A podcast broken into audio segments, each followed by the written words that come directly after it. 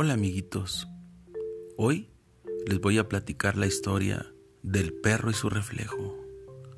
Un perro muy hambriento caminaba de aquí para allá buscando algo para comer, hasta que un carnicero le tiró un hueso. Llevando el hueso en el hocico, tuvo que cruzar un río. Al mirar su reflejo en el agua creyó ver a otro perro con un hueso más grande que el suyo Así que intentó arrebatárselo rápidamente de un solo mordisco, pero cuando abrió el hocico, el hueso que llevaba cayó al río y se llevó la corriente.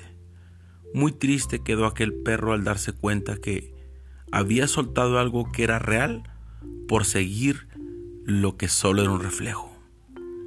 Amiguitos, valora lo que tienes y no lo pierdas por envidiar lo que tienen los demás.